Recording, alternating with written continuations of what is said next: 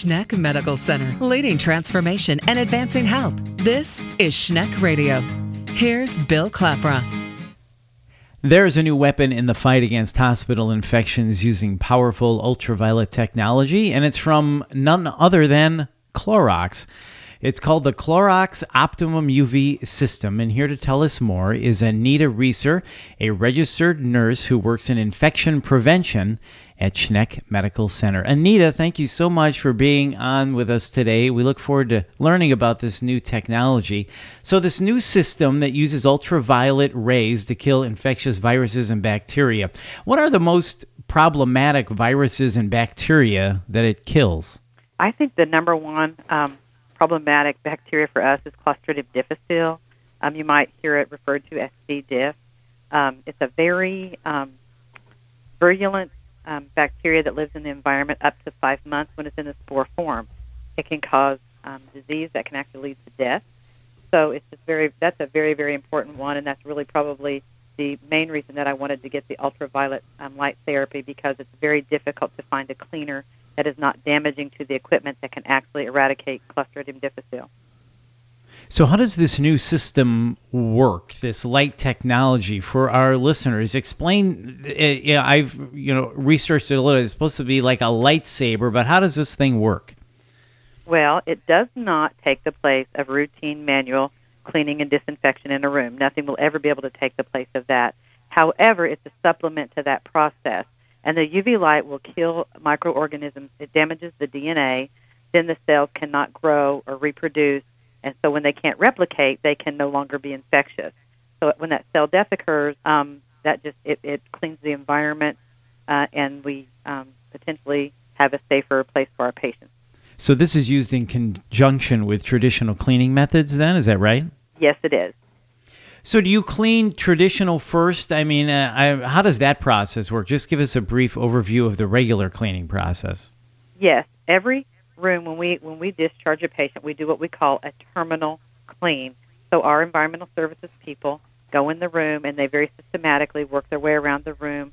They clean all areas, but they've been educated in what the high touch areas are, and those are the areas in the room where hands go and where you have the highest risk for a microorganism transfer so they'll do a, an excellent terminal clean, and following the terminal clean, they will take the UV light in the room, and in an inpatient room, you'll do three five-minute cycles, one in the bathroom, two in the patient room, and at the end of those five-minute cycles, the uh, room will be um, disinfected.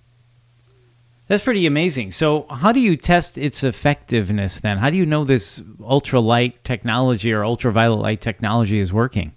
Well, we have um, several research studies now that have actually been able to link um, not only the fact that UV light kills microorganisms, because we have known that for years, but they've been able to do effective research to show that they have um, the use of the UV light has decreased hospital-associated infections. I also, as a hands-on approach, I actually have some um, quality control cards, so I can take it in a room and I can set these cards up, and there's a collar change, so I can make sure that I'm using the right amount of time and the right amount of distance for that particular patient environment, so that the microorganisms are killed. So do you have multiple devices then? If this takes basically 15 minutes per room, I'm sure that you can't do the whole hospital in a night, or you must keep it to certain floors or certain areas that are more prone to C. diff and MRSA infections? Yes, we do. We actually have two devices, and we're very, very fortunate to get two devices. And I have prioritized areas that will um, that will be cleaned first. Um, the top priority is any room that has been had a Clostridium difficile patient in it. We will do all of our OR suites each night after the terminal clean. We also have an OB OR suite on our in our OB unit, and that will be done um, every day after the last known scheduled surgery. We will do all the multi-drug resistant organisms rooms. We have a dialysis unit um, that that doesn't get used daily, but if we have a dialysis patient, that will be done. And then once all those priorities are met, if the light's free, units are also um, welcome to come and get those lights. And for example, one of our medical units, they, the nurses have a process where they're going to try to make sure that the light gets taken in every every room um, on a monthly basis, and maybe even more frequently, depending on the on the availability of the light.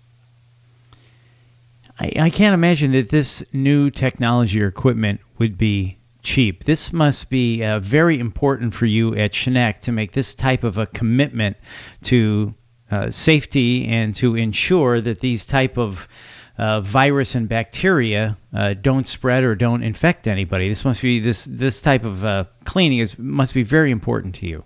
Yes, it is, and, and I think at Schneck that we've always um, valued our patients. Quality care is very important to us, and we are always looking for ways that we can um, raise the bar and do something a little bit better.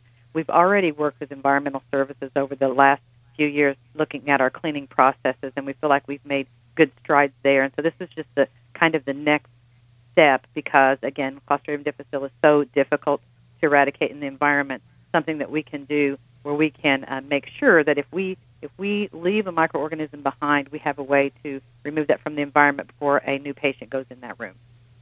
So, uh, whatever the light touches, it cleans. Is that how it works, basically?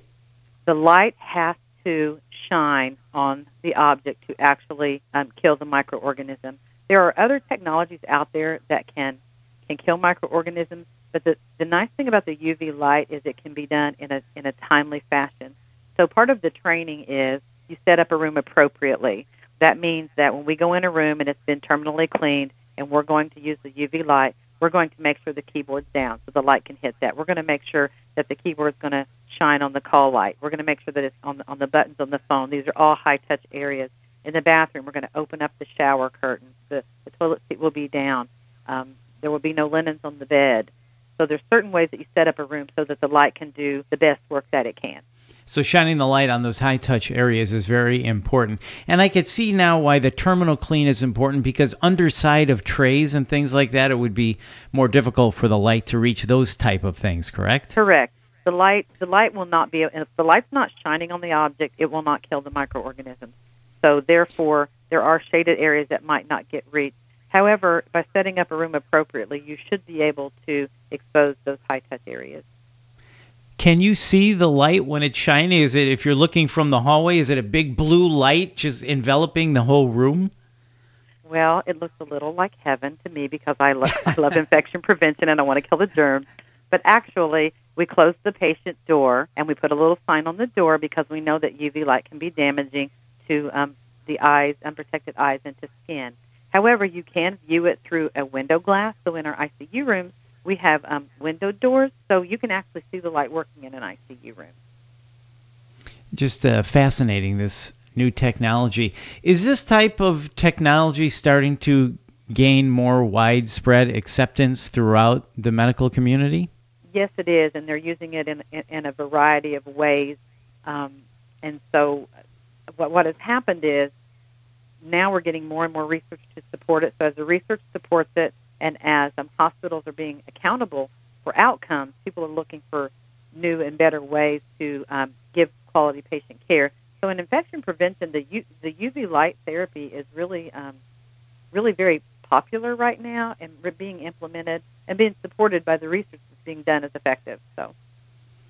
So why was it important for Schneck to be on the forefront of this new technology and step out with this new technology right away? Well, Schneck, for being a community hospital, um, we always have been, you know, a, a forerunner in, in, in doing being innovative, you know, thinking about the quality of patient care.